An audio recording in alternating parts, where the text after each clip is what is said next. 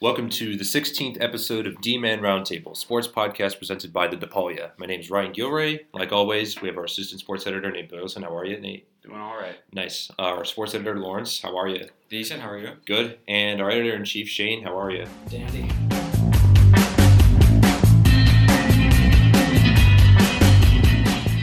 Today we have a special interview with Andrew Hattersley, the former sports editor of the DePaulia, who came into the office uh, and talked to Shane and Nate about the current state of the DePaul basketball program and just what he's up to in general. But first, for our roundtable discussion.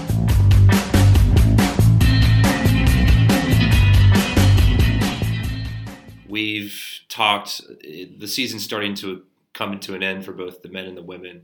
We're in the middle of the Big East tournament for the women right now.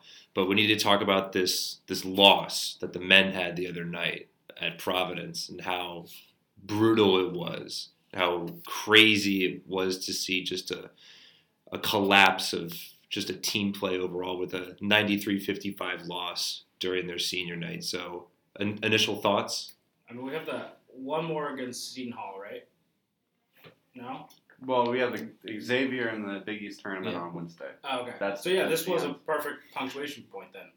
I think on the season, just like, I mean, this was the biggest margin of defeat Mhm. all year.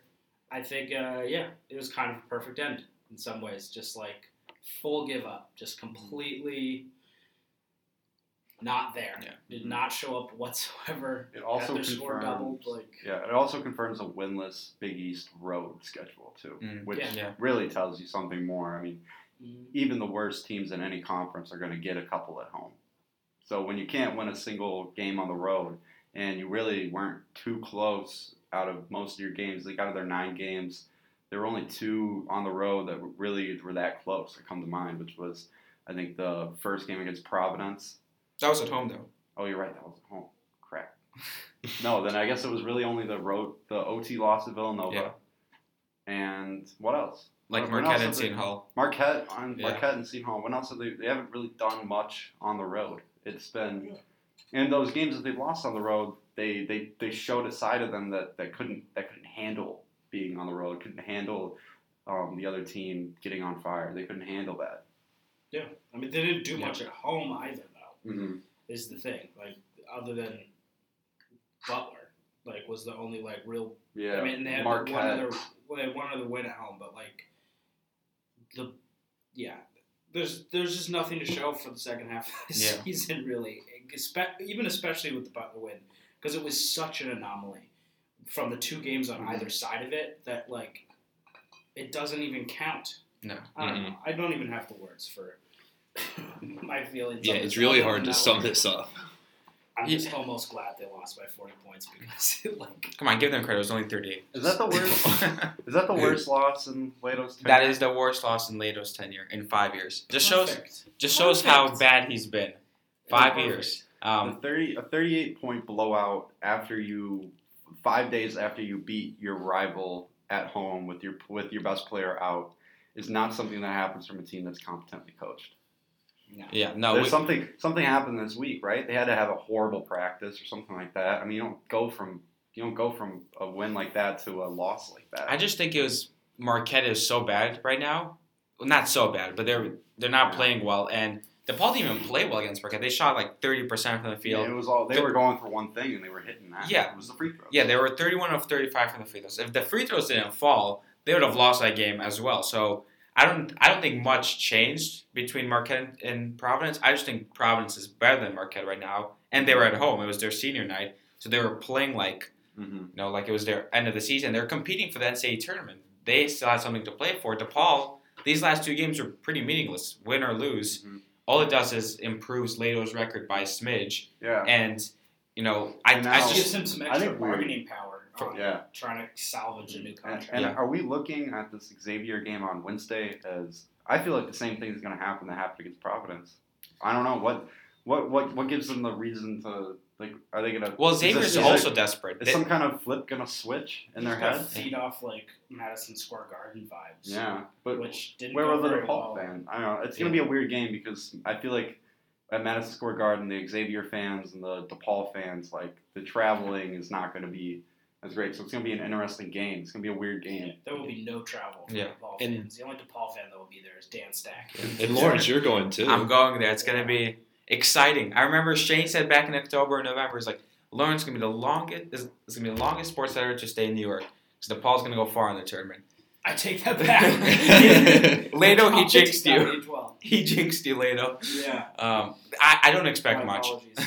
I, I think you know, because Xavier's also you know they they suffered a heartbreaking loss last night and they're in the bubble of the NCAA Yeah. tournament. Well, I mean, they can't lose to DePaul. Like I- they're going to be very at, I desperate. looked at bracketology this morning. He had Xavier as the last Big East team in as a 10 seed Yeah. right now. Um, they Texas Tech is a team that is right now as one of the last four out. You know, like that these- DePaul loss doesn't look good now. The bubble is the bubble is you know weaker compared to recent years, but at the same time, this bubble is very tight. And if Xavier's playing for something, DePaul would have to win the entire tournament to make the NCAA Yeah. tournament. Yeah. The, Xavier just needs a game, two games maybe. Two games is their kind of like sweet spot.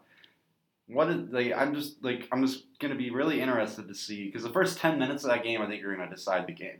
The first ten minutes. well, decide against gonna- Providence. Exactly. The first 10 minutes, DePaul's either going to come out and they're going to play like how they have in games that they've fought or at least been close in.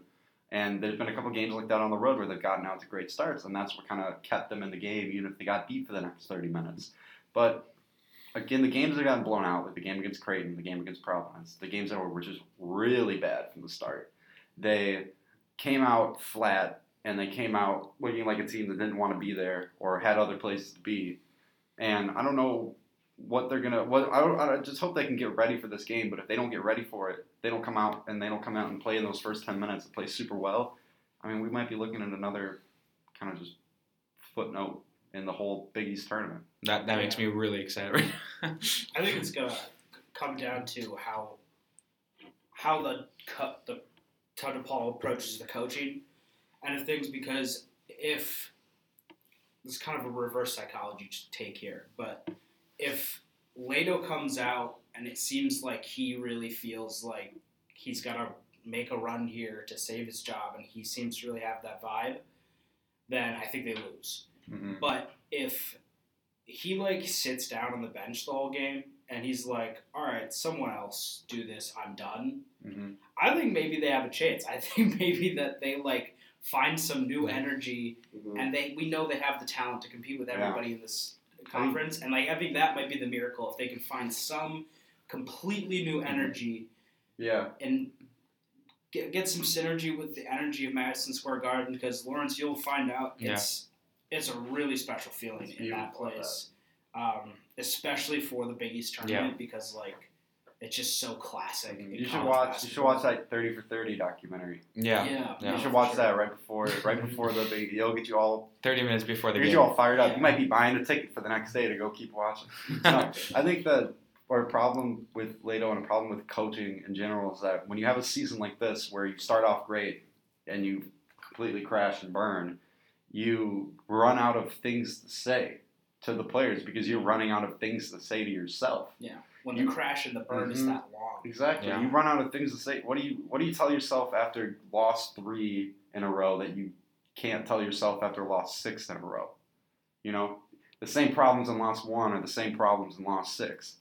If you couldn't figure that out and lost two, three, four, and 5 Mhm. why are you going to figure out in lost seven? Yeah. And that's when that's what these Mhm. coach that's what this coach has to figure out. That's what this program has to figure out because that's really been the thing. They haven't they haven't been able to step they haven't been able to step up from their their spot that other teams and other people have accepted them as. And I think it ends up bringing a mentality within the program that that's who they are and that's who they should be and that's where they are. And like that's just how things should be. I, I just and that's can't how say you anything. get and that's how you get coaches on long contracts when they have you know underperformed. Yeah, I just can't see anything changing unless Leitao does the right thing and resigns before the tournament, which he obviously won't do.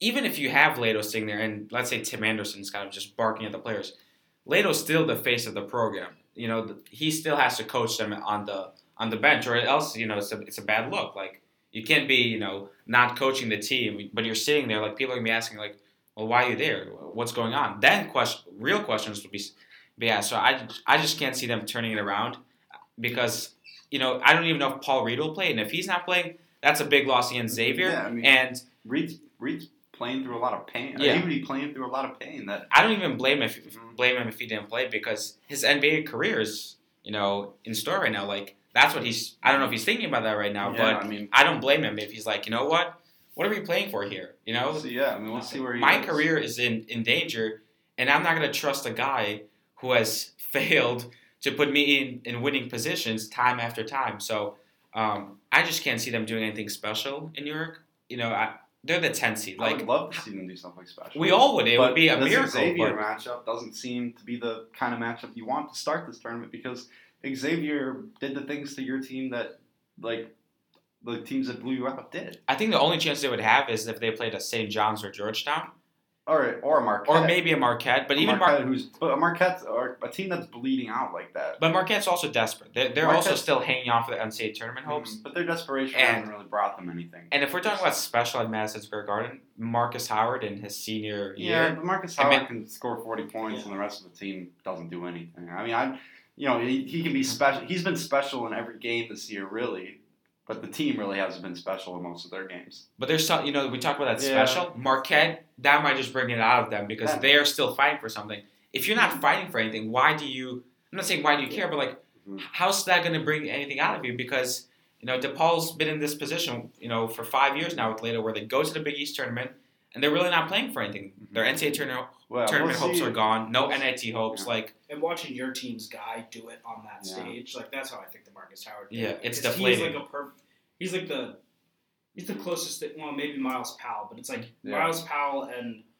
Uh, and Howard are like the two like Jalen Brunsons of this year. Like Yeah. the two guys that are gonna like capture like the Mhm. heart of the conference. the magic. You know, Yeah, and they're- like And They're they playing each other on on- on and do it Thursday. themselves Mhm. seemingly. Yeah. But then Yeah. at the same time elevate their whole team. Yeah. Well, the Big East has always kind of had that, that edge, that magic to it, because you know it's the tournaments in New York, Yeah. the mecca, the mecca of basketball. It's like this tournament's supposed to be made for Magic, Kemba Walker. You know, Yep. The, this this is Mhm. supposed to be magical, and can DePaul bring that magic? Where would that magic come from? Have they brought any of that magic since December? Yeah, I don't think they can. That's the question. I mean, I think that I think that this this whole thing, like DePaul fans, should be kind of hopeful for next year, just in terms of who's coming back and who we're, who's coming in, maybe just in some kind of way. You know, it just you just know next year shouldn't be a strategic like a giant drop down in talent, and but just it's a common thing. Just because it's one you're one year older doesn't mean you're one year better. So we'll, like this offense is this off season's key because if you do bring in a new guy, you know, you bring in a new head coach, if that's something that they go to, if that's something they go to, and if they don't go to that, I think the fans are gonna. I mean, I think nobody's gonna be in Wintrust next year. I think just from the start, and I think that like you got to They come up. say with, that every year though. Yeah. Yeah, I, mean, show I up. don't, these people like I don't know. It seems close to a I breaking point, right? I don't think you can be hopeful with DePaul because as long as either Leitao's back or if he's gone and Genie's making the decisions, you can't be hopeful because you got it wrong three times. Like Yeah. it's got to be a clean house. Yeah. DePaul fans need to be. The appropriate way to feel right now is just terrified of the unknown yeah. right now because there are eight different ways that this could go, and seven of those directions are horrible. All right. um, so yeah. I think this would be a good transitioning point to the opposite end of the spectrum. Um, Actually, before we do that, we gotta give our picks. oh oh yeah. yeah, that's actually a good Mm. idea. Yes. Well, I can start as the lowest one on the ladder. I can start. um, I think that it's hard for me to not bet on Villanova finding a way to win this tournament. I think Villanova has proven that they can beat, you know, they can beat the Seton Halls. You know, they can beat the, they can beat any team. You know, they've proven that they don't have a team like a weak spot in terms of someone playing against them. You know, as coaching, I trust Jay Wright. Why not trust Jay Wright? I like these guys. Gillespie, you know, he's sound, and I think he's going to play like that. You know, I think they got Saddiq Bey. I think he's going to turn into a real NBA prospect kind of guy. I think that um, it's hard for me to not pick them as my favorite. And then dark horse or runner up or whatever. There's four or Well, five. Dark six- horse or runner up. It's like two that's the thing. I'm different. trying to Those say. Do we different pick dark horse? Or do we pick a runner Or up? do I? I like doing dark horse. Yeah, I like doing dark dark horse. horse. Okay. My my dark horse team. I'll ignore. I'll have to ignore Creighton and Seton Hall, and I'd probably say. Probably say. Hmm. What? In my mind, dark horse has to be like four seed and below. Four Yeah. seed and Mhm. below. Yeah. So that'd be like in, in a 10 seed format. so that'd be Providence and everyone down. So oh, Providence. That's that's got to be my dark horse. Those guys, like, they're hitting on all cylinders, and Ed Cooley has like yeah, that's a the, good one. Ed Cooley has a fire under their butt. Like he is, he every time he's on the sideline, he's like, he's like if that team is, was a fire, every time he's on the sideline, like he is just stoking the fire. He's just keeping it going and keeping it going Yes. and keeping it going. And I trust that team. I trust Pipkins. He's a big time player. They have a couple guys on that team who can really just who can really just get things done. And I mm-hmm. think that they and they've proven that they can beat teams. I want to go on a quick aside here because it's not something I forgot to mention. The thing that I found most striking in the Providence game, Ed Cooley is everything we wish Leitao could Yeah. be. Yeah. Like he's he's always standing up. He's loud. He's energetic. Every time you see him talk to a player, that player is completely and totally locked into whatever that guy is saying to him. Like he's just everything we wish Leitao could be, and he's everything that DePaul's athletic department should look to hire Yeah. in the future. Because if he was the head coach of this team, we would be, I think, a top three team in the in the Big East easily right now. I'd say Um, so. I'd say at least top five. I, I think that Should he, say our I think he's like the perfect kind of guy to draw all that extra juice out of the talent we have. But um, we'll I'll go because you're you've been on the beat all year. Um, I got a second the Villanova pick. Um, I just think that the tournament is or the, the league is too is too tight this year, and Jay Wright and Villanova are just like they're just the safest bet in any scenario, and I think that it really comes down to Jay Wright. I mean, he's got a really Although, young yeah, team right I mean, it would almost be perfect for the way the Big East has gone this year for like a five or six seed to win the whole thing too. Yeah.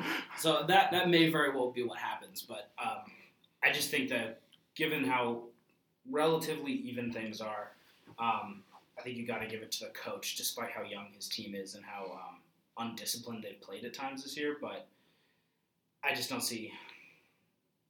I'm not buying Seton Hall as much as them. Like I just got to give it to Jay Wright more than Villanova. But my dark horse. Uh, Scorching hot take here, but Oh my I'm God. gonna give it. I'm gonna give it to DePaul. Wow. I think that It's a um, very scorching hot take. well. Well, what, what is the prognosis on Reed right now? Is he's he's just gonna hobble around and probably Well, not they keep play? saying it's We game had- time decision. we had a source that Okay, said game that time decision. he's seventy five percent on Thursday. Okay, so, all right. If everyone plays at least healthy or not, fully healthy or not, um, I just think that there's enough anger within the program right now, seemingly, and hopefully that anger turns into drive and not apathy when they get into Madison Square Garden. But I'm just holding out some kind of hope. I hope you're right. I would love it. that they will flip some switch and they will, you know, like just duct tape Leitao in his hotel room and just not let him come to the garden. And then they're just gonna like do it themselves and it's gonna be like in fifteen years there's gonna be a 30-30 documentary about this, like when they got to the postseason, it was player coach team that I hope so. run to the- ESPN might reach out to you or Lawrence or Shane. Yeah. They, might, they might reach out to one of you, get you on the get you on the call. they're like, why was Yeah. ESPN not writing any stories about this team? so gotta go. Yeah. True. Uh, so yeah, I'm gonna give it to DePaul. Crazy take, but it would be perfect and it's possible. I don't Well, think it's it's- possible. they're I give it zero percent. They're gonna be there. They'll be there. That's the only That's chance they have. possible. Favorite? I'm going with Seton Hall. I'm giving it to Myles Powell. He's gonna win it. He's gonna win. It's his year. It's the best player in the conference. They're gonna pull it out at Madison Square Garden. Dark horse. I'm gonna go Butler. I think Kamar Baldwin's got the juice. He's got something special flowing right now. Got And Kemba energy. he's got that Kemba Got a little- energy. He I saw a feels- step back last night. Step back winner against Xavier. He is. He might be the most clutch player in the conference, ahead of Powell, ahead of Howard. So gonna give it to Butler. Um, I, I just think I wouldn't be surprised if they do it. They play Marquette in the first in the quarterfinals, so they only have to win three games. I think it's plausible that we see them um, in the championship game, espe- because I think I just don't think it's gonna the top three seeds. I don't think it'll be Villanova, Seton Hall, or Creighton there. So I think I, we'll see one of them Mm. but I just can't see the championship game to come out of those top three seeds. So I think it'll be Seton Hall versus a Butler or Providence Mm. or like a Marquette. I think we're getting a Villanova Creighton. I don't know how. I think my Who's your? I don't. I'll, I'll just. I know we got to jump into the women in a second, but coach of the year, the Big East, Greg McDermott. It's got to Right? be Greg. He, he Greg won the conf- He won the conference. He won the Share. conference. Share. He won a share of the conference. Yeah, He three-way got the title. number one seed though, which means he Yeah. was beating the other two teams at the top, and he's just, you know, he's just done a good job. And he's had Leitao's number. He says he has Leitao's number. He's said just about everybody's number. I mean, he just he just knows what he's doing down at Creighton. They're playing a very beautiful, fun way, fun basketball, Mhm. and they've gotten to a point where they're looking like not only one of they're not only the number one seed in the Big East tournament, they're going to be a number two seed in the NCAA tournament. If They all have a good goes well. chance. Mhm. We're gonna have two number two seeds. Is it my turn to pick? It's your turn, Your Ryan. to pick, Ryan. I'd say probably my favorite, and this has nothing to do with basketball, is Butler. Wow. And I'm basing my sole reasoning off this for when we went to the game last Saturday and saw the changing of the collar for the two dogs. uh, Butler Blue the third was retired, and they gave it to Butler Blue the fourth, like the six month old uh, Bulldog. bulldog that they just raised up like he was Simba. And I took as many photos as I would during like the first half of a basketball game, and I'm basing my reasoning none other than that reason. Okay, that's only. not bad reasoning. That's not bad reasoning. But if I had to pick a dark horse based off of what I saw the other night, it would be Providence. Because I really like what Ed Cooley's doing. He looks like he's got a fire just like lit under his ass right now just to get stuff done. And I really like that about him. Mhm. So that's all that I have to say about it. But I think this would be a good transitioning point to the Big East tournament for the women. So we were there yesterday. We're right in the middle of it right now during the semifinals. We saw them win against Providence, ironically, Mhm. 97 to 59. Um, in about oh, roughly five hours, they will play against Seton Hall, who beat uh, St. Jo- no, I'm sorry, they didn't beat St. John's. They beat Butler. They beat Butler. Your team. Yeah, I know. and the other game is Marquette against St. John's, which will happen right after our game tonight. Mhm. And then the winner winner of those two games will play in the finals on Monday. At 7 p.m. And we know we've seen just we saw them lose two consecutive games for the end of the regular season. But they seemed to turn it around last night against just a statement Mm. victory that Wait, they've they- been they've been wanting Oh, to get. So what can we expect from today and hopefully possibly tomorrow? Well, I'm really excited, as you can tell from me interjecting all the time. I am super excited about this team. The Me too. way that they did this thing, it was it was crazy. Just the way that they came out and they did this thing. They are so locked in. They right really now. are. They even in the post game presser, you could see it. Like they weren't they weren't acknowledging anything. Usually Bruno, you know, he, he sits back, he makes some jokes. You know, he he talks through the you know he talks through the game. He'll he was all business. Everybody, all professional, all business. They were out there. They were doing their thing. They were having fun. They were out there having fun. Really but at the same time, you know, they were they were all business. I'd be terrified to play them. I would be too. I'd be terrified. And this Seton Hall team was a team they've beaten twice already. But the thing about the Seton Hall team is that they score the basketball. This these these two semifinal games tonight are going to be just electric. I'm talking about the the complete opposite of all kinds of Big Ten basketball. Mhm. It's going to be fun, electric, athletic. It's going to be exciting. I'm going to be. I'm going to tell you this. These are these have to be like the top four. Like, You're way too are- excited these are right now. Four of the top. Like these are four amazing offenses. Great guard play, great play in the as well as great play in the front court. Um, I mean, this is these are all the I mean these are all the great players. I mean, of course we lost you know we lost Jaylyn Agnew and Kristen Spolyar, who are two of the most exciting players. They they were teams Creighton and Butler. They lost, but we're looking at the four. These are the four best teams. You know, as much as I love Cinderella stories, when you have the four best teams in the semifinals of the conference, And they are the time- top four and seeds it's time too. to duke it out amongst all of them. Go for it. I think you go go for it. Make it crazy. I Mm-hmm. think it's gonna be a lot of fun at Wintrust, especially because yesterday was about four kind of. They weren't all blowouts, but they were, you know, they were all comfortable games. Mhm. And so tonight would be so much fun to have some close ones. Yeah, I wish I was out there with you guys a little bit because, uh, in my experience, the women's Big East tournament is, especially I suppose if you're a DePaul fan, is uh, is so much fun because you get to see, and just first of all, watching women's basketball, you just see like a much more intricate style of basketball because Mhm. is no above the rim kind of nonsense. It's much tighter and like, you know, running offensive plays and like it's just it is it's it's a much more comp- if you're really a basketball nerd like it's a much more compelling version of that um, and then I would also not want to play Bruno right now, especially coming off like a rough end of their regular season, Yeah. dropping like two straight games like that. That guy wants to walk out with a victory in this tournament. Um, and DePaul has played really, really well in the Big East tournament. They always get there, and they almost always get it done. The last time they didn't get it done is when they walked into a buzzsaw Marquette team that was just uh, too much to handle. And they, I mean, they were like a I think that year they got to like eight in the country or something. That was like a really, really good Marquette team. But Bruno owns this conference. That team knows it, um, and they're gonna. They're just far and away the the team to beat right now. Yeah, I I agree. I think it should be an exciting game espe- tonight, especially against Seton Hall. But if, if it's DePaul Marquette again, I mean Marquette Marquette beat them last week, so they've got the momentum against DePaul, and they're they're playing. They have all the momentum right now, more than DePaul because DePaul lost two of their last regular season games. Um, you know they obviously destroyed Providence yesterday, but still, you know that Marquette, the way they're playing right now, if they get to the final, I don't think it would be easy at all even though they don't have the same talents they did last year. But I don't know. I'm not. Last year, I was for some reason I was more confident, and then winning, even though Marquette was better actually than DePaul.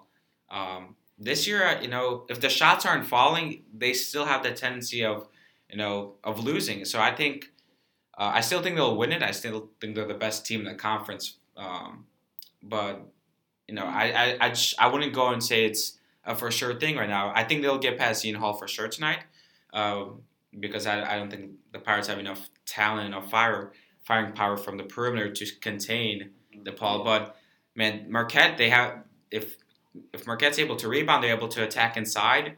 Um, they'll create some havoc for DePaul, and it's not going to be an easy game for Doug for Doug Bruno. I, I just think I don't think we need to get through these next two days. If if they can win the championship, it's a top four seed. That's what we're playing for right now. It's not Top four. the Big East tournament is great and everything, right? But we're you we're thinking of bigger things right yeah, now. I mean, if you take care of the Big East tournament, you're gonna you know, the cards will fall in place. Yeah, so they be will top be four. a top four seed in the NCAA tournament at some point, and they're gonna host the first two rounds.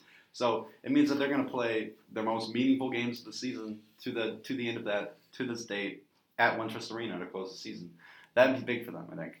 But I think when you're looking at tonight's matchup, I don't think you can overlook it a little bit just because of how Seton Hall has been able to you know push teams inside. And you know the reason why I think the last time DePaul faced Seton Hall and lost was January of 2019 and they, DePaul was out rebounded 34 to 20 and you know Bruno says it you know winning games winning tight games comes down to defensive rebounding. He says it's defensive rebounding. Mm-hmm. You know that they can if they can kind of if they can get their boards if they can take care of what they need to take care of on that part of them the cards will fall in place because you look at the metrics and they're going to look like a terrible defensive team Mhm. but they they know that the metrics say that they're a bad defensive team they don't you know they don't mind that you know if they if a team scores 80 on them it's because they've scored 95 already Yeah. it's like it's got to get to that point tonight though That works in the Big East though. It doesn't work in the NCAA it works in the tournament. Big East. It might not work in the NCAA tournament depending on the team that you're playing. Um, but the the Big East has been very guard heavy this year, and I know that might be, and that's also a reason why you know some of the taller players on the team haven't really been playing as much. You know, Dahlman had to miss miss the first what eight ten weeks of the season, wasn't able to really play. Um, I think that Dahlman's going to be big for them in the NCAA tournament, and the thing about postseason basketball is weird because the rotations tighten up so much. You know, if you're if you're an eight person rotation, you go down to seven. You're nine, you go down to eight. Things that things like that. You know, if the game's tight, if the game's tight today, if the game's tight tomorrow, if the game's tight for the rest of the season, Kelly Campbell, Chante Stonewall, they're gonna play 40 minutes. They're gonna play 40 minutes each. You know, they're gonna play. the- You know, Deja Church, she's gonna be on the court as much as they need her to. Dee Bekelja is gonna come off the bench and she's gonna provide as many minutes as she needs to. This team, this team needs to find their they this team not not find it. They need to they just need to keep keep in touch with themselves because they know when they play when they're playing their best basketball. There's not many teams in the country that can beat them. Only 14 teams won 25 games this year. They are one of the 14 teams. They can do. They they've proven that they can do it in this Big East tournament. They got they got business to take care of tonight against Seton Hall, who just made a great Butler team look like they came off the streets yesterday. Like that Seton Hall team on offense was scary. You know, we usually say teams aren't going to beat DePaul by out by out shooting them, but this there's some teams in the Big East that can hang with DePaul shot for shot. One of the things we talked about early in the season when we were projecting toward the Big East tournament is uh, the the way that Bruno rosters his team, and it's always extremely guard heavy. Mhm. But he always has bigger guards. He doesn't have like the Daniel King on uh, Marquette. Mhm, Uh, yeah. like the and then I always forget her name, but Seton Hall and St. John's both had a point guard, but they, and they were like they're like five two or smaller. We have all of these like five six Yeah. girls that are like guards, and so we have some of that size, but we're la- we're always lacking that kind of internal size. Like Chante Stonewall is great and really aggressive on the boards, but she's not as big as some of the other girls a lot of the time. And so she gets beat down there, and that's why they Yeah, don't. that's look why they like find as ways, great a yeah. defensive team and as great a rebound team as they could. But the other question mark, as you alluded to, is can they make the amount of shots? Because they're a volume team, and that's what makes them both so impossible to keep up with in postseason play and a Mm-hmm. Yeah. risk to lose in postseason play. Because as soon as, as soon as they have that one cold quarter, one cold half, Yeah, and things yeah. change and it's really hard for them to pick up because they can't really lean on the defense and the rebounding to Mhm. like put a stop to that. Um, so Yeah. they really need to just take the volume and Yeah. really push that The pressure thing- on yeah, them and and try about and break year- the other team. The thing that about this pressure. year is that there have been a lot of stretches where things like that haven't happened. They've been missing consistently. They've been missing a bunch of shots for like a whole quarter. They'll go on a seven minute spell, but in those seven minute spell, in a lot of games this year, they've had a, they've had a spell like that, which hasn't been too frequent, especially at the beginning of the year. They've been able to hold the other team to to where to where they need them to be. They they, they haven't let a lot of teams you know blow the doors off them whenever they get a chance. They they usually they've been hanging around in games, and the games that they have lost this year, I think, were not necessarily about um, little stretches. It was about like an entire forty minutes of um, what like what the hell is happening at this point. Some point at some point it just becomes absurd how many shots aren't going in, and they're open shots. You know, they a lot of the times when they're missing a lot of shots, they're missing open shots that just spin out the wrong way. It's Yeah. like a it's like a regression to the mean. You know what I mean? Yeah. It's like a regression to the mean. I think that they're gonna find they're gonna find their their their stride. If they can find that stride, they can Yeah. win tonight. And Marquette, I mean, I, it's just hard for me. You know, I think if they win tonight, that Marquette game is gonna have so much riding on it. Yeah. But I think that Chante Stonewall, Kelly Campbell are gonna show. They're gonna show up and they're gonna they're gonna go hard. They're gonna play sure. they're going to play. I think if they get that chance, they get that chance against Marquette. Because St. John's can still beat Marquette. I can still see that happening. But if they get that chance against Marquette, like that's got that's the game. That's game of the mm-hmm. season. Like they're gonna they're gonna approach that game like it's the last game they're ever gonna play. Yeah. They're gonna come at that game with so much energy, so much enthusiasm. That's why I think if they can win tonight, and if they can win tonight by a good chunk, you know, get Campbell and Stonewall some rest. Like they, they that that could be nice. If they don't have to play a whole forty minutes tonight, that'd be nice. But it's just the, the rotations just happen. And if they win this week, uh, that'll be three in a row, correct? Yeah. Yeah. Um, and yeah, I and then think they'll that get a couple weeks off. Yeah, I think that Bruno always is providing most of the fire. Anyone who's ever talked Yeah. to him knows that. But I think that Kelly and Chante, having been here as um, as freshmen for that loss against Marquette, Mhm. um, in Marquette, like Yeah. the old venue, and then ripping off three straight to close out their time here, I think they they have to be really, really hungry to do that. Yeah. Mhm. Same time, I wouldn't want two other players to go into a Mhm. tournament with that kind of hunger because they're also like two of the most disciplined and consistent players, Mhm. um, and that's what you want. You have your your most yeah. disciplined player that also has the biggest belly of fire. Mhm. That's the perfect. And something that excites me with this team is that if you know if Stonewall and Campbell have uncharacteristic games, you know you got players who could who could drop 25, 30 points if they need to. Yeah. But at the same time, you know everybody's so bought into this philosophy, and I think that they can cause. There's some teams that can handle the press, and some teams can't handle the press. The teams that can handle the press to a certain extent get a lot of open layups, and they can find those open layups. But teams that can't, they get ran over. I'm talking like 15 turnovers before the first half's over. Mhm. They a team like Seton Hall can't like if they want to win tonight, they're gonna have to be play the most sound like uh, you have to play sound disciplined against any kind of press in basketball. You have to make the right pass and the right angle every time. You can't get fl- you can't get flustered because that's what this DePaul team does. They fluster people. They're up in their face. Their hands are in their face. You can't go two seconds without getting touched. And I think that it's also weird because sometimes they have to. Sometimes refs will call little fouls on them while they're pressing, and those start to eat up and those start to kill them. But I think that if they play that disciplined press, it takes a lot out of a team to beat that. Yeah. Lawrence, any final thoughts? No, I agree with the guys. I, I'm excited for, for these next two nights. Well, I'm I'm guaranteeing that they'll be playing tomorrow, so that's why I'm excited for the next two nights. And so are we, especially Nate. He's really excited. Yeah. Really excited, man. Really excited. Anyways, So picks. Picks. I think DePaul will. DePaul. Yeah, I I'm think gonna look at DePaul Marquette, and I think we're gonna have a tight game DePaul versus Marquette. I think Mhm. we're getting like a. I think we're gonna. I think we might end up going down to the buzzer again. maybe OT. So shoe in. God, I hope not. So I hope shoe in for heart. favorite dark horses.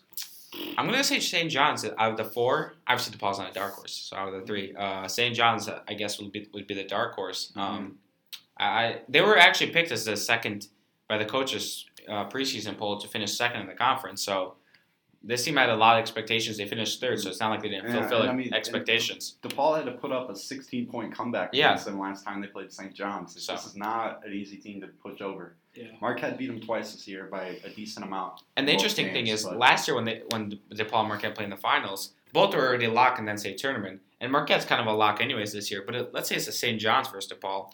St. John's is not a lock for the NCAA tournament. So they're if they win, they're obviously in automatically. So that game for them means just as much as it means for DePaul. Um, so I, I, I think that game could be scary as well for, for the Blue Demons. You guys both going to see St. John's then? I'm gonna go with this. I'm gonna go with the. I'm gonna go with the St. John's pick. I think that Yeah. they're. I don't. I think I like Seton Hall, but I think my dark horse is gonna have to be St. John's. Yeah. All right. I'm gonna go Seton Hall with my dark horse, just because I think that in order to, for them to win, they have to pick off DePaul tonight, Yeah. and I think that a team that picks off DePaul at this point is just gonna have A that of extra energy. little Yeah. energy, that extra bit of confidence is gonna push them over the edge. So 'Cause, you know, I'm going with Seton Hall as my uh, dark horse, but it's really predetermined Yeah. Okay. When you beat when you beat the one seed, you take on the responsibility of the of being Of the, the one one seed. seed. yeah, So exactly. I'm also going to go with St. John's on that. There we go. hmm All right.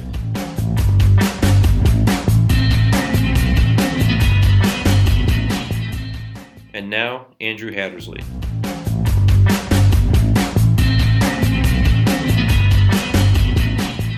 All right, and welcome to a special little bit that we're going to do today. We've got Andrew Hattersley, former DePaul sports letter, uh, sports editor, with us. How you doing? so excited you just had to you know you couldn't you couldn't say the words i know Yeah, I know I exactly. know.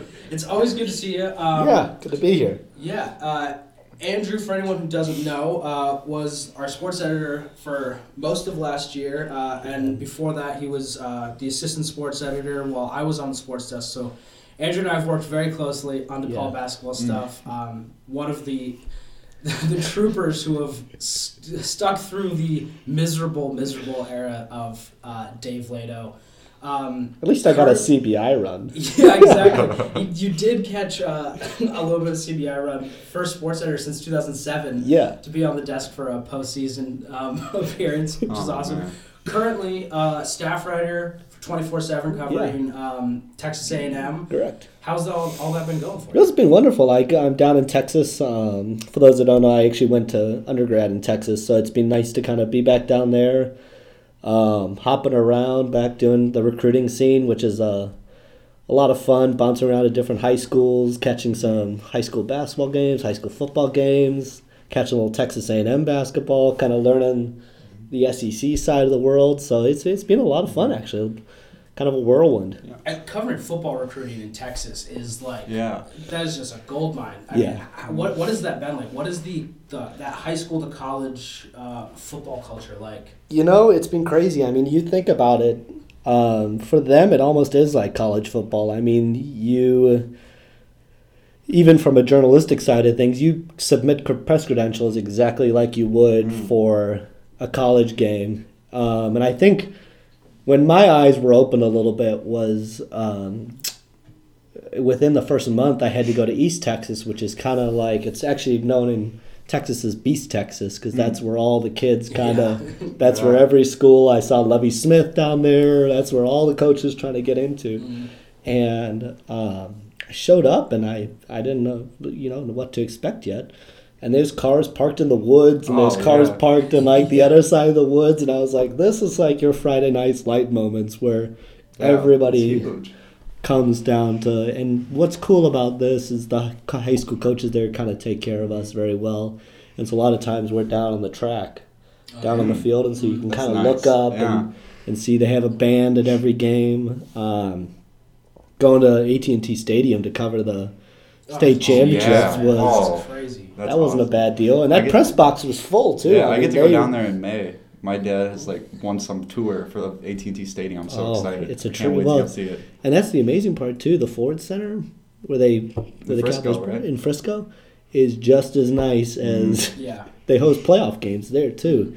Um, and you you talk to these kids, and I mean, there's they're they're great. I mean, they're they're under. Um, I mean, to truly put it in another perspective, the kid that's going to Texas A&M now, I asked him, "How do you deal with the pressure? You know, is there some pressure off you now that you're committed and you're off to a big school?" And he goes, "Not really, because I play in front of this every Friday night." He Yeah. turned up to the ground. He was right. I mean, they play in front of a couple thousand people, and it's cool to kind of see how every are they're drawing bigger crowds than not to you know take a cheap shot at DePaul, but like the environment's better than it is. for Honestly. a They get a couple- they get a couple thousand people. I in think those I, stadiums. I think I texted Shane actually one of the uh, one of the playoff games that I truly kind of got the sense of what it was on a Saturday afternoon. It took me forty five minutes to get into the game and park Yeah, Oh, to go to the game. I, And I, to watch a bunch of seventeen year olds. Yeah. yeah, Well, I have a question. Um, what's the process like in terms of what games you go cover? Is it people who you already know Texas A&M's looking at, or is it just any kind of top prospect? yeah. I think you have your list of players that. Um,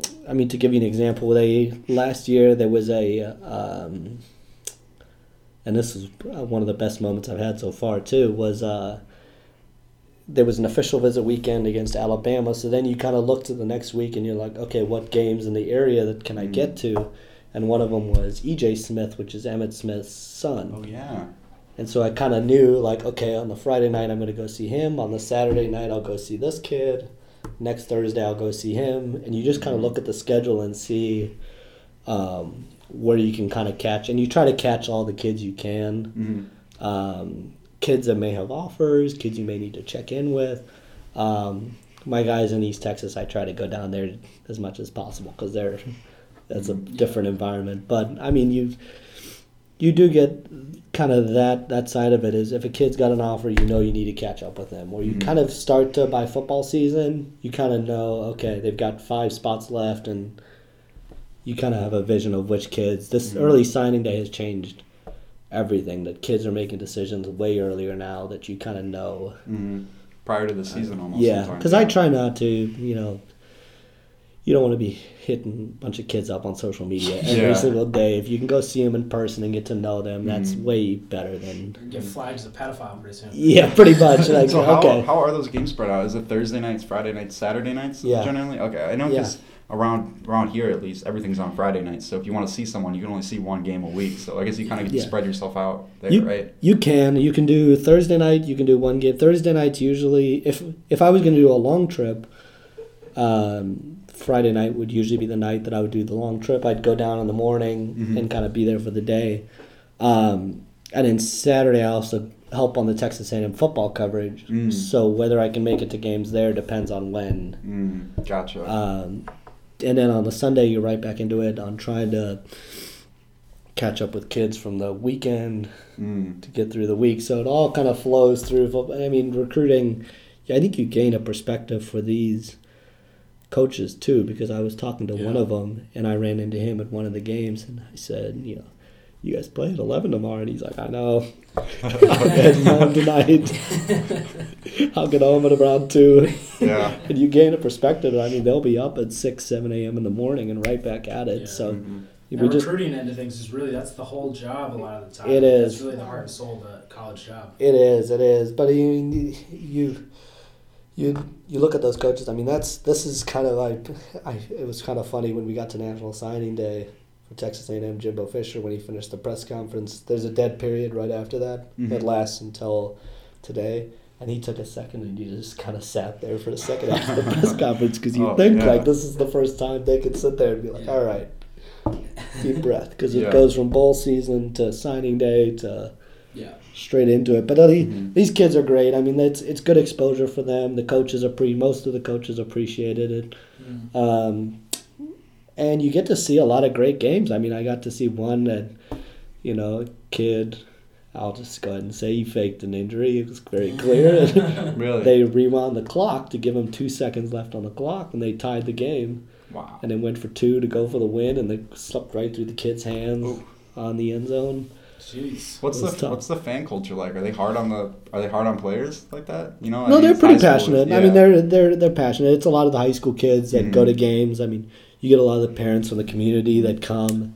Uh, I wouldn't say they're hard on their players. I would say you know it's pretty. It get it can get competitive between the two fan sections, Mhm. but I mean it's it's great. And then you get the band involved too, and you get the cheerleading. It really feels like you're kind of at a huge game. Every game you go to feels like a massive game. You Really get a sense of that um, connection to their institutions. You know. Yeah, Um, all right, let's transition over to, to Paul basketball. yeah. Um, you, as we mentioned at the top, you saw the CBI last year. Yeah. We're on the desk covering that. It was a kind of a turning point. It was, but it was really up in the air. You know, like we all knew that Leitao was kind of entering, but looked like could be his last year. Coming out of last year, when you were walking away from the sports desk, what were your expectations for them this year, and um, how have those panned out?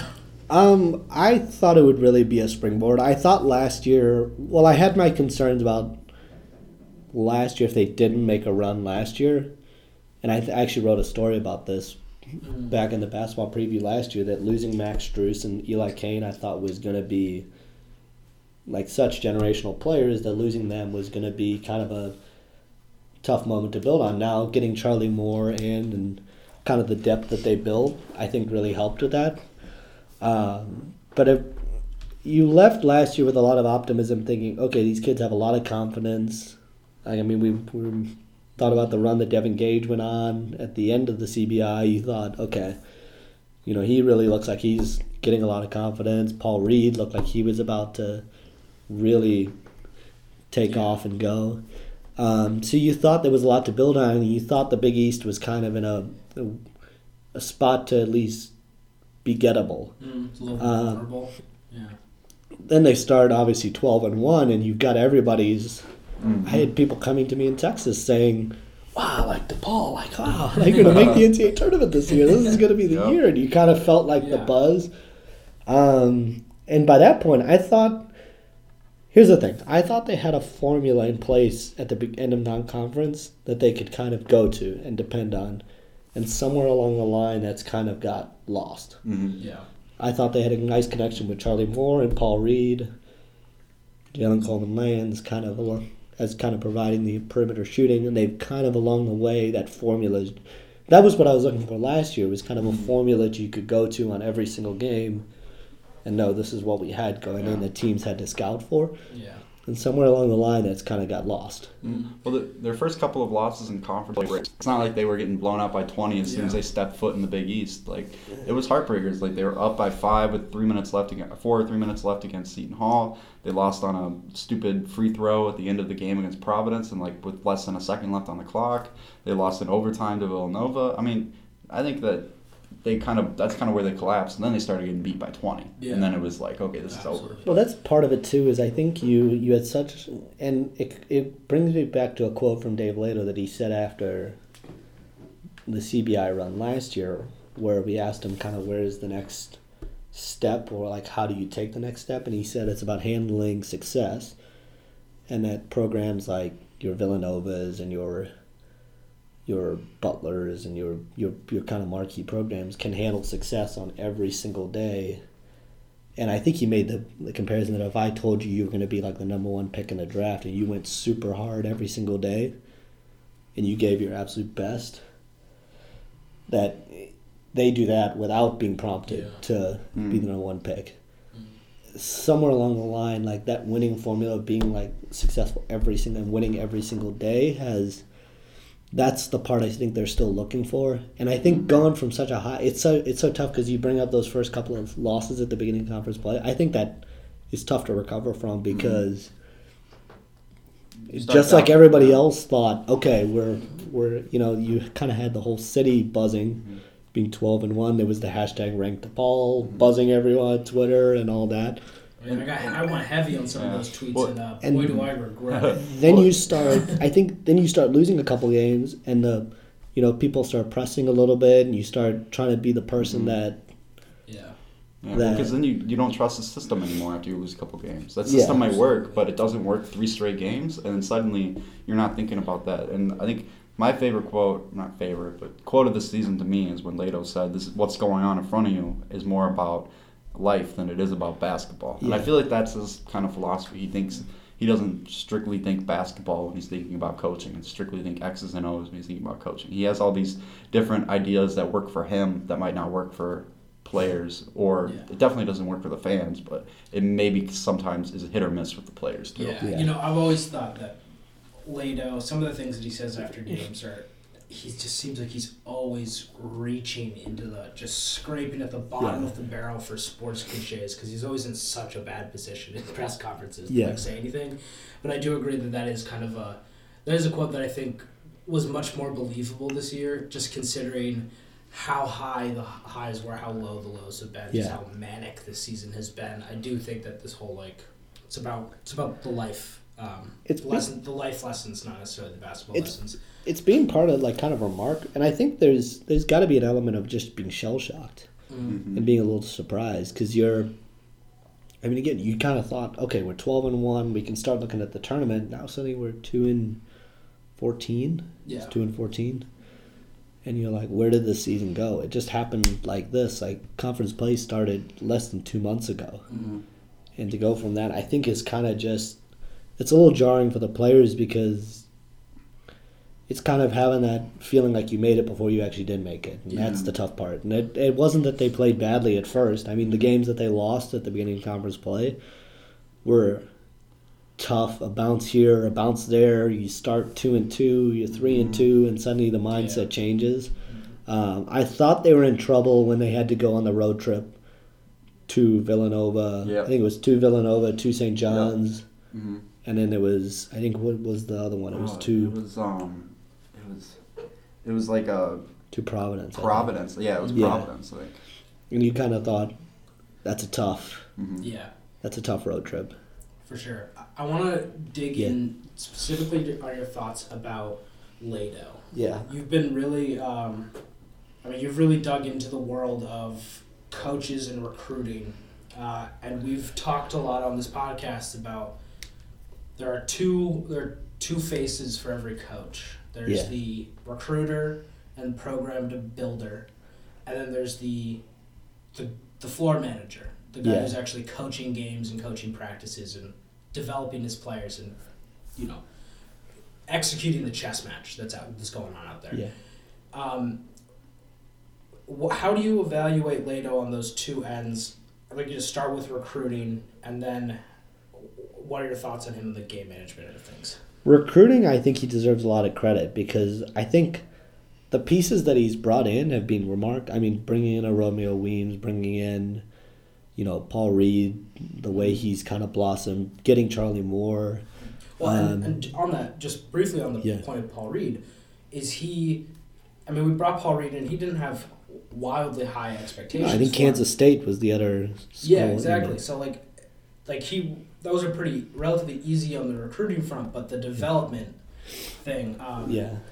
Does do you is that factor something you put more in the recruiting basket, or is that something you put more in the the game player manager? I basket? think I think that's like kind of I think that's kind of for him specifically having a vision of where he can become, and I think a lot of credit goes to Paul Reed too, and like what he did. Even when we talked to Leitao the end of his freshman year, he talked about Paul Reed was kind of a guy that was starting to get it and working really hard. Um, I think your credit goes to identifying somebody who is going to make that jump. A lot of times it's projecting where kids are going to go because you can watch a lot seeing of the grit, seeing the drive in the guy. yeah, you can watch a lot of kids in high school, and you watch them at these games, and you're kind of looking for the intangible parts. When you talk to the coaches, like, you know, where what does this kid do well? And like, I mean, I was even talking to a coach last week and a couple weeks ago, and he said, you know, my player has like a unique vision for what he like sees. I think it's like identifying those sorts of things. He identified it with Paul Reed that you know he has this unique ability to kind of get open and be around the rim and be around the offensive rebounding glass. He just has like a basketball sense to him. I thought Jaylen Butz was a very good Mhm. as like a defensive guy and kind of. I thought there was kind of a you could kind of see the roadmap start to get it that you had a good point guard, you had some outside shooting with Jalen Coleman Land, you had Paul Reed and Jaylen Butz, and you'd be like, okay, you can start to see like what he was kind of envisioning. It took a couple of years. Mhm. Recruiting wise, I mean, you get you give him credit for a guy like Romeo Weems next year with Ahmad Bynum. Well, he's one of the top. well, DePaul Weems, has he had to go toe to toe with Izzo. Yeah. Izzo was Yeah. all over Weems for so long. So recruiting, I think he's done great. I mean, there's kids on the team that are big, big lands. Yeah. But once you get them here, then there's another part to it too, and I think that's the part that you've seen guys kind of over the course of the year when it gets to conference play regress, Mhm. and I think that's the problematic part is being able to put him in a situation to succeed is the second part of it, and I think that's where he's kind of struggled, especially late in games. We've seen this team lose so many late late Yeah. games, and I I I think that falls on coaching and being able to you know design plays and design moments where you you know put your players in a position to succeed, and it's just never for some reason it's never come for them. Yeah. Um, and I mean, I I think that part that part will be the part that you look back at later and you say that's the disappointing part. There's a good part. There's a really good part that built a lot of optimism, but then there's the part that's held him back. And I think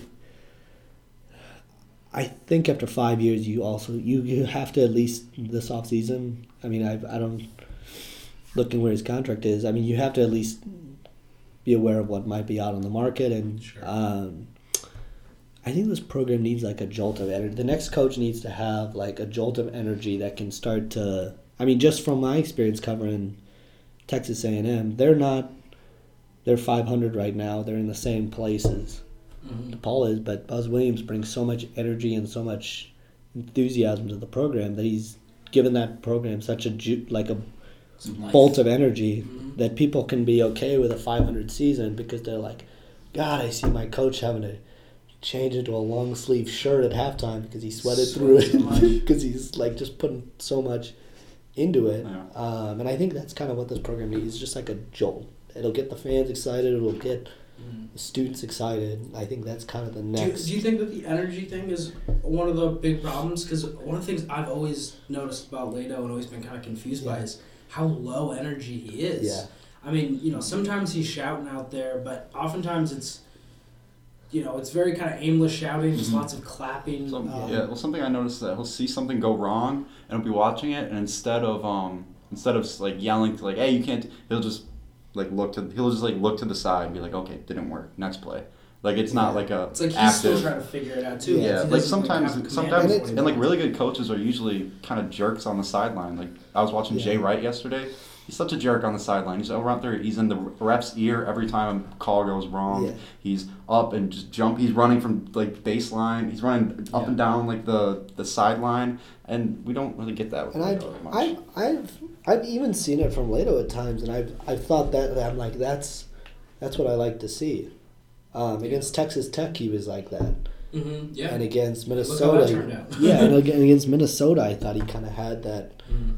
that juice, and I, um, but I think the other part to that is that's kind of his coaching style, and you, you can't change somebody who's coaching style. He has to do what he believes is successful. Um, and if it's not him, you you got to be true to who you are. And if you're kind of calm and cool and collected, um, Mhm. you always say when you when you make a coaching change, you look at opposites. So now that you've had this, now you look at a guy who's Yeah. gonna bring that life, and that almost seems to work. So, we'll we'll kind of close on this then. Yeah. It seems all but certain at this point that there's. It's becoming harder and harder to imagine a way that Genie can justify extending his contract as Mhm. hard it has as as hard it has as hard as it has always been Yeah. Yeah. to imagine those things, but still it seems like she's really can't extend it at this point. Yeah. Mhm. Um, what do you do? You have any thoughts on options moving forward? We've seen Beilein thrown out there. I've heard some Shaka Smart talk a little bit. Yeah. I've heard um, Pitino. Pitino, which I Yeah. am a huge, huge supporter of. By the way, we can get into that in another podcast. Yeah. Um, or uh, the other one is Jeff Goodman threw out Porter Moser, just kind of assumed Porter Moser Yeah. was the leading man there. I don't know how legit that is, considering he just signed a big contract with Loyola. Yeah. Um, but do you have any thoughts on what may be to come? If you were Genie, what would you advise her to do? Yeah, I think, and I, I actually, I do, I do like Leitao as a person. I do think he's a good man. Um, just sometimes it's it's time for a change and a time for a new blood, a new, new culture, and I, don't really stay around for longer than five years Um, most of the time. Yeah. So I mean, it's not like it's He's a, already I had a think- run. yeah. and here's the interesting, Two. here's the interesting part is, when it gets to Shaka Smart, he's he's had almost the same sort of Leitao tenures as he's had a very talented recruiting. They've got a lot of talent on that team, and so they haven't really ever developed it in the way that, um, the way that sh- talent should be developed. I mean, but they've made it to the tournament two times. Yeah. Just Texas's expectations are Mhm. higher, so I think that is one thing to consider. Is I think Mhm. he would. I don't think he'd be a terrible hire, to be honest with you. I think he would kind of bring that jolt of energy. Um, Mhm. you'd kind of get a new style in the Big East. You bring that full court press, and he's a very good recruiter. I mean, even now, they had a game that last week there were like a couple hundred people in the s- s- in the stands at five minutes before tip off, and you were like, oh boy, Yeah. like this is bad. But they're in it for one of the top players in the country for next year. Mhm. Um, and so you look at it from a recruiting angle, and it's like he's a good, he's a pretty good recruiter. So if you're looking to keep that part of it going, I don't think he would be a bad option. I don't know if I would. I think you're gonna have to pay. I don't think I'd be. money, though. I don't think I'd be a fan Yeah. of. Jo- I don't think I'd be a fan of John Beilein just because I again I go back to what you're looking for, and I don't think he necessarily would. He would be a big. It would be a big name, but I don't know if he's, He's a little necessarily. old. Yeah, he's, I don't. I mean, if we really want to move towards the the new school, because that's what people also are critical of Leitao for. They want him to be, you know, they want the team to shoot more threes. They want Mm-hmm. the team, but at the same time, I mean, you look at this team; they're not going to shoot more threes because they don't have the personnel to shoot more threes. You know, yeah. Sure. I mean, I definitely especially agree. off the That's- bench. that's- I don't know who can come off the bench. I think- threes. I I, think- agree that's an unavoidable thing, but I do think that uh, Coleman Lands does not get to take enough shots most No. games. I don't think. I think Oh. even Charlie Moore can be throwing up a few more. Like I think that the guys that they do have don't shoot enough, uh, and I think that's definitely Yeah. points to Leitao. But the youth, que- the or the age question here. How much? How much do you think that plays Yeah. in? 'Cause Well, I mean, I've always it- yeah. thought of it as being like and, and youth translates directly to energy, and if you're trying to pull Yeah. yourself out of the bottom, like bring someone Well, new. in Young. who's I was Yeah, going I to say an assistant. lose. I don't think an assistant would be a bad hire of Tim Anderson. Tim Anderson. I mean, he's two and zero. Oh. Three and oh. Yeah, Tim, yeah. Well, Tim. Anderson needs to stay. I think just based off the fact that he Yeah. Is such a good recruiter. He has all these ties. He, al- he has his hand in a bunch of different pots And I- around the age. I also and- think he would Especially in be Chicago. he would be that guy that you could kind of keep to, mm-hmm. you know, help bridge with the players that you currently have. and Yeah, because keep a John, that's the question state. mark with John Beilein. All his press over the last year has been about how he accidentally Yeah. called the Cleveland players thugs in a press conf- in a, in a Yeah. post game meeting. Yeah. Um, then he said he meant slugs. He got destroyed by the NBA. The NBA chewed him up and spat him back out. So I mean, I think he's gonna be hungry to come back to college. But if we're looking at that, you know, a huge difference from Leitao. I mean, John Beilein's going to be, he's John Beilein's going to plug himself into something, but he's not going to plug himself into anything. He's going to recreate something, which is what I think people need. I think he needs, we need someone who can create a whole different kind of atmosphere. Because the players that they have now that are going to return next year, most of them will not be here after next year. I think Weems will leave for the NBA if he keeps developing. I think Moore's going to be gone because it's going to be last year. If Jason Coleman Lands comes back as a grad grad student, he's going to be gone after that year.